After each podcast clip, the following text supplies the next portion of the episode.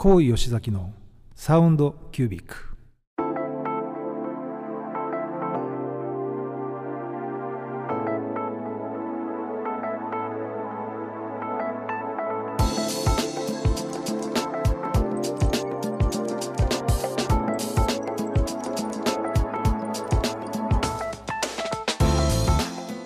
高吉崎のサウンドキュービック。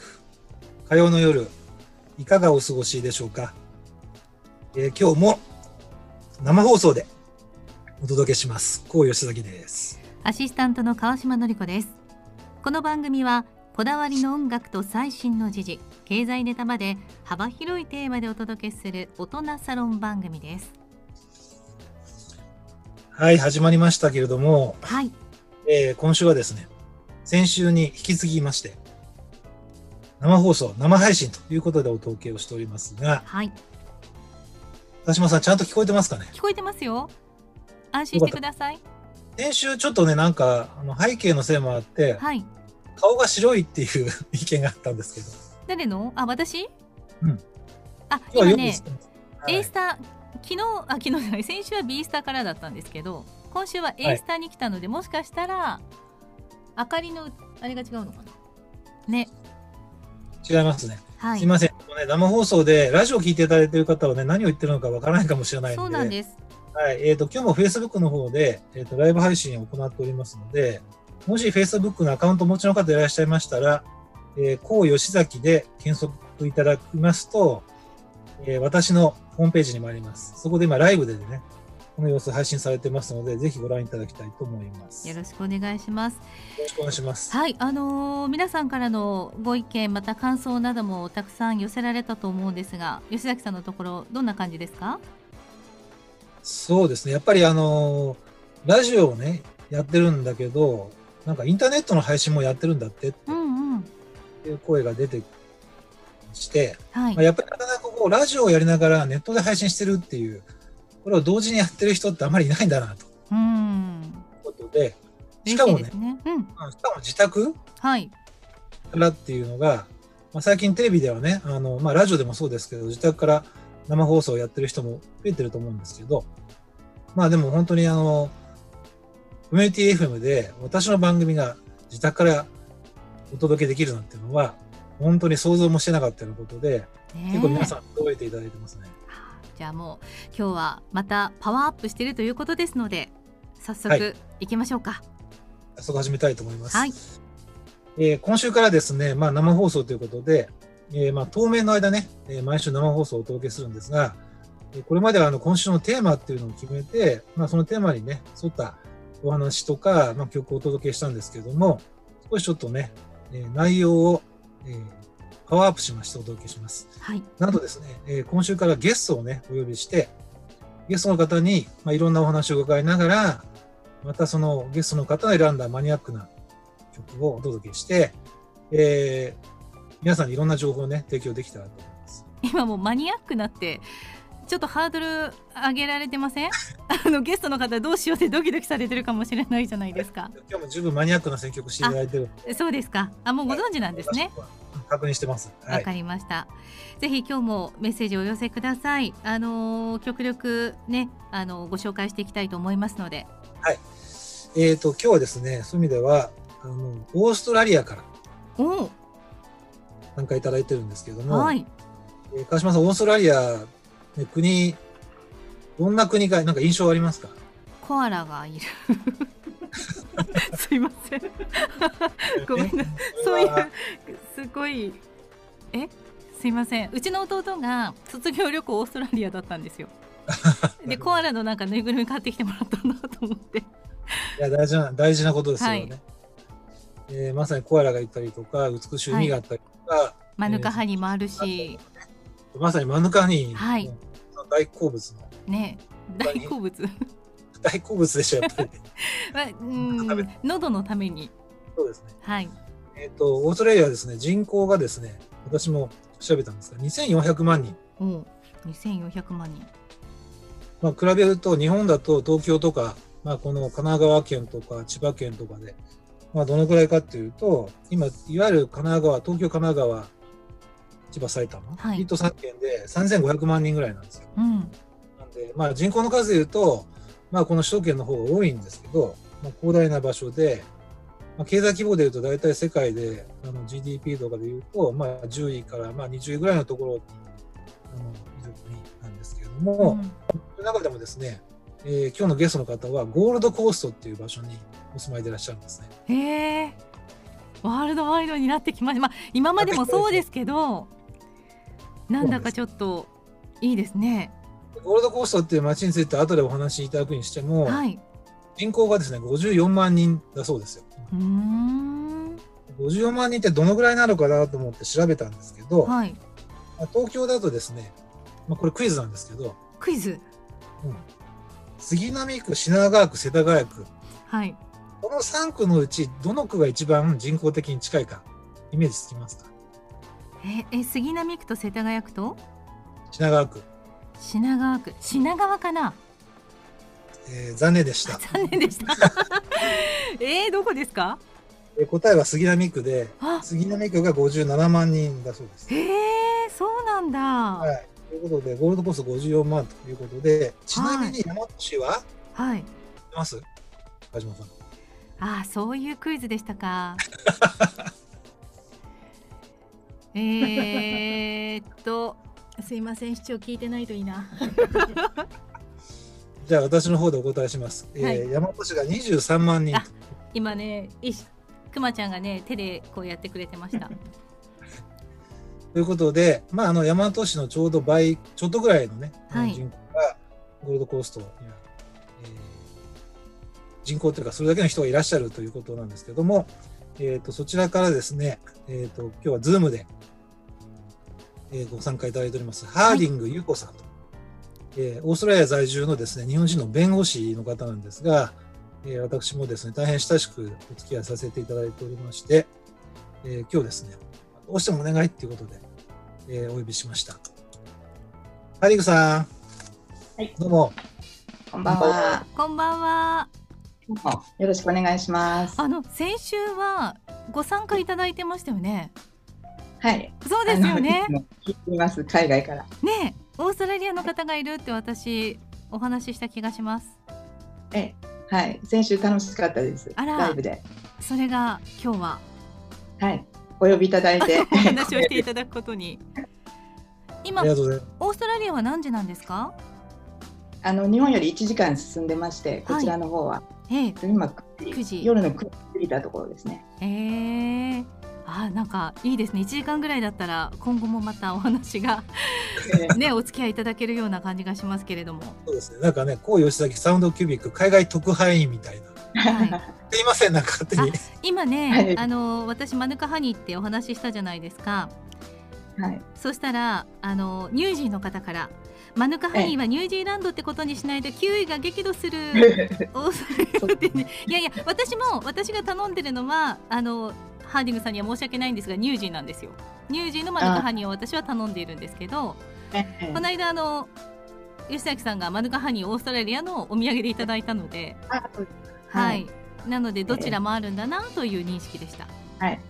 オ今ーストラリアもオーストラリアのがあります。はい。ね、だからなんか今ヤマトのねシリウスというところから発信していますがこうしてあのオーストラリアの在住のハーディングさんでニュージーにニュージーランドに暮らしている方もあの見てくださっている人生は楽園さんもみ聞いてくださっているという不思議なはいつながりですね。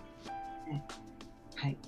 ありがたい。えっと、早速ですね、まあ、ハリングさんお越しいただいて、あの、ハリングさんは、まあ、あの、まあ、もちろん日本で生まれてらっしゃって、関西のご出身で、関西。私は逆にね、ちょっとごごご紹介した上でご本人からと思うんですが、あの、実は音楽大学を出てらっしゃって、もともと音楽の道を目指していらっしゃったのが、はい。えー回り回って、今は、まあ、弁護士として、プロフェッショナルとして活躍されていらっしゃると。多彩ですね。いうことですが、なかなか音楽からそんな自己紹介でよろしいですか、はい。そんな紹介でよろしいですか？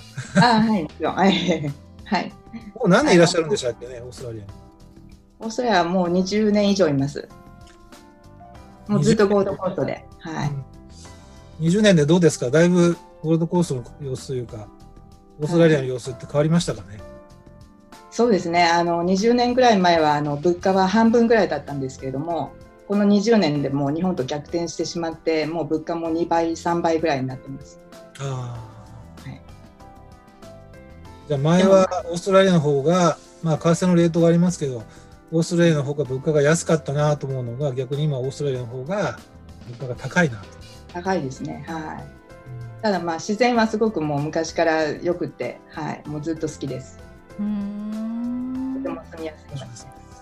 え今は気候とはかはどんな感じなんですか？気候はですね、あの南半球なので日本と全く逆はいなんですよあ。ですので今あの夏が終わって秋に入ろうとしているところなんですけれども、まあずっとあの天気も良くって、ええ今日はちょっとたまたま雨だったんですけれども、はいあのまあ20度以上も上がって日中はあの暖かくて、はい、とてもいい気候です。過ごしやすいんですねうん。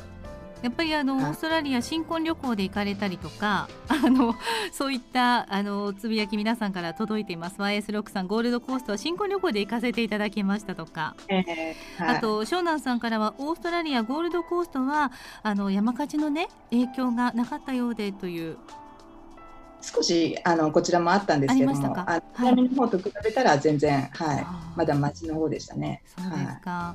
ねえでもええやっぱりそういったこともね私たちはニュースでしか知ることができなかったので住んでいらっしゃるねハーディングさんの声を聞けるっていうのはありがたいです。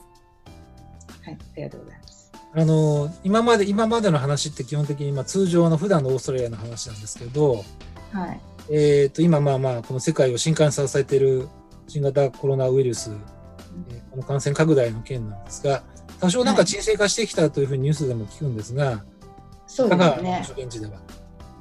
現地ではあのやっぱり3月の中中旬中中旬にもうこちらの方はかなり規制を厳しくしてあのもうお店とかも飲食もあのお持ち帰りだけになったりとかあの入国もかなり厳しくなったりとかあと、入国したりとか帰国しても14日の自主かあの隔離があったりとかでかなり厳しくしていたので、まあ、この1ヶ月でかなり沈静化していたようには思います。うんあのまあ、今日の例えば全国の数字、オーストラリアの数字で感染者新規で8名のみということで、はいオーストラリアオーストラリア全土で8名。はい、ああそうですか。このぜ私が住んでいるクイーンズランド州ではゼロえーがここ数日ぐらい続いているっていう状態なんですよ。ですので結構明るいニュースであの私たちは毎日もうあの嬉しく思ってます。あ素晴らしいへー一方でね、またなんかちょっとうがうがった見方になっちゃうんですけど、まあ、感染者を割り出すにあたっての前提のその PCR の検査うんとか、その検査みたいなものってのは皆さん受けてらっしゃるんですか？あのみんなではないですけども検査室は結構あのしているっていうふうには聞いてます。であとはあのトラッキングのアプリが、えー、と週末にあの解禁になりまして私も早速あの登録しました。あそうですか。じゃあ実際それ登録すると、それをアプリを持って街をに出ると、はい、あのそのあの感染している人がいるとあの警告してくれるとか、へー。いうことらしい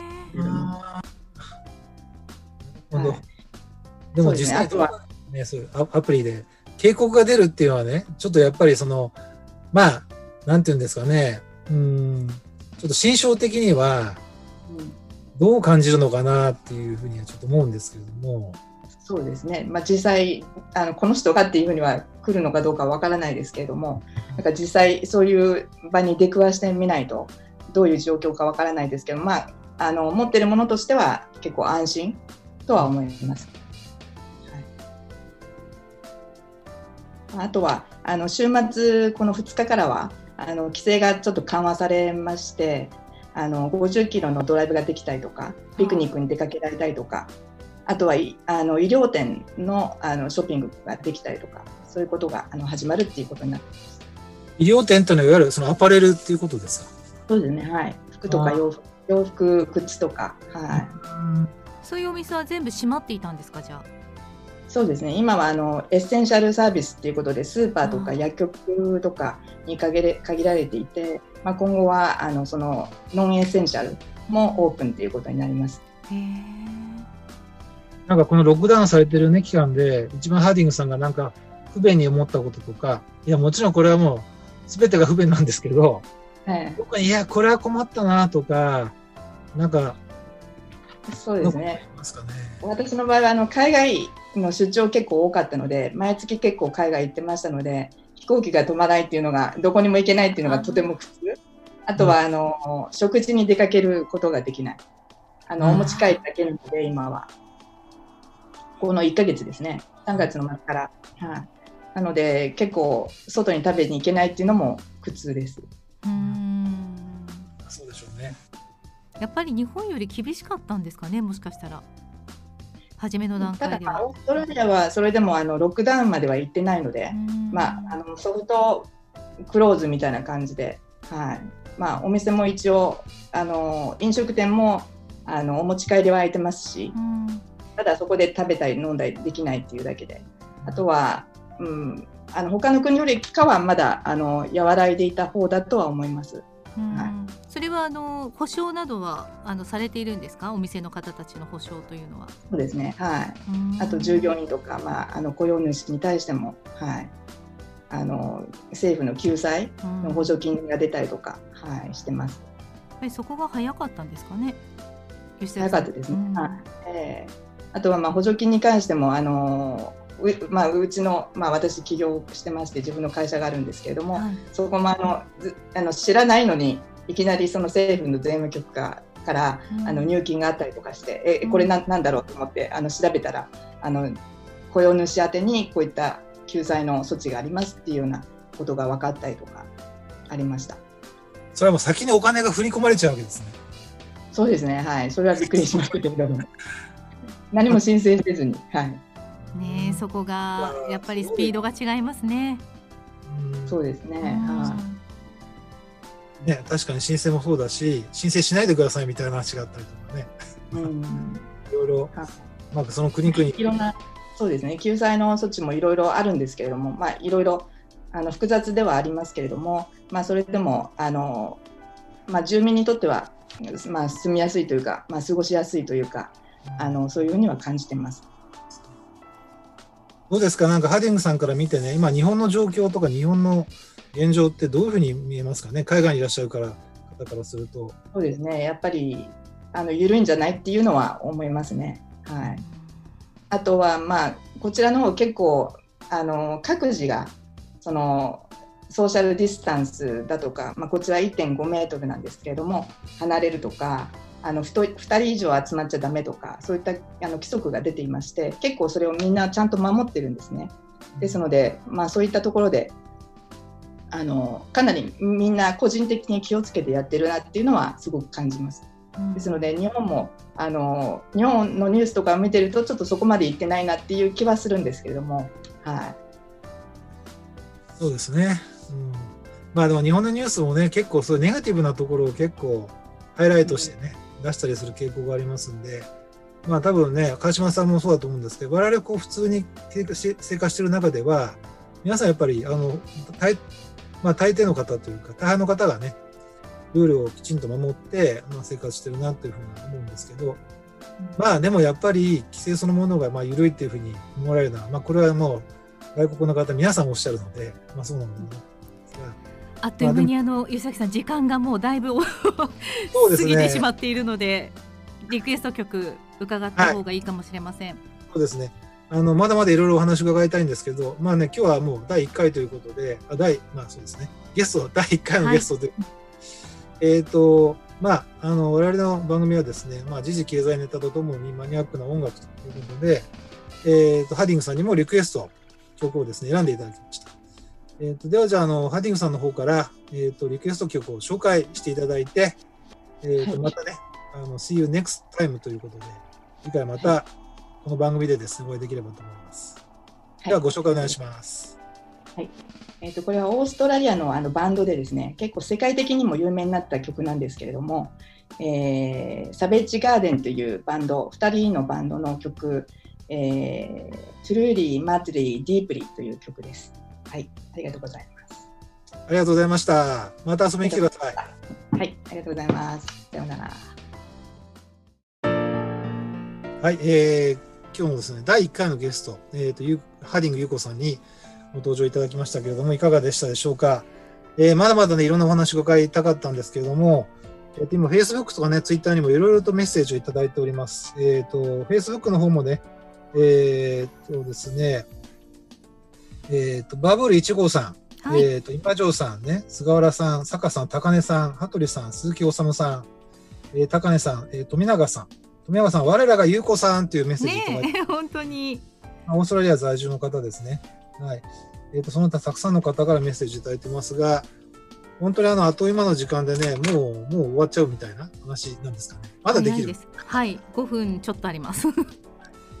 えっ、と、今日はですね、あの、まあ、オーストラリアのお話を伺ったんですが、まあ、あの、ぜひ、まあ、毎週ですね、えっ、と、ゲストの方にご登場いただいて、いろんなお話を伺いない、伺っていきたいなと思っております。えっ、と、もう曲の方の紹介もしちゃおうかな。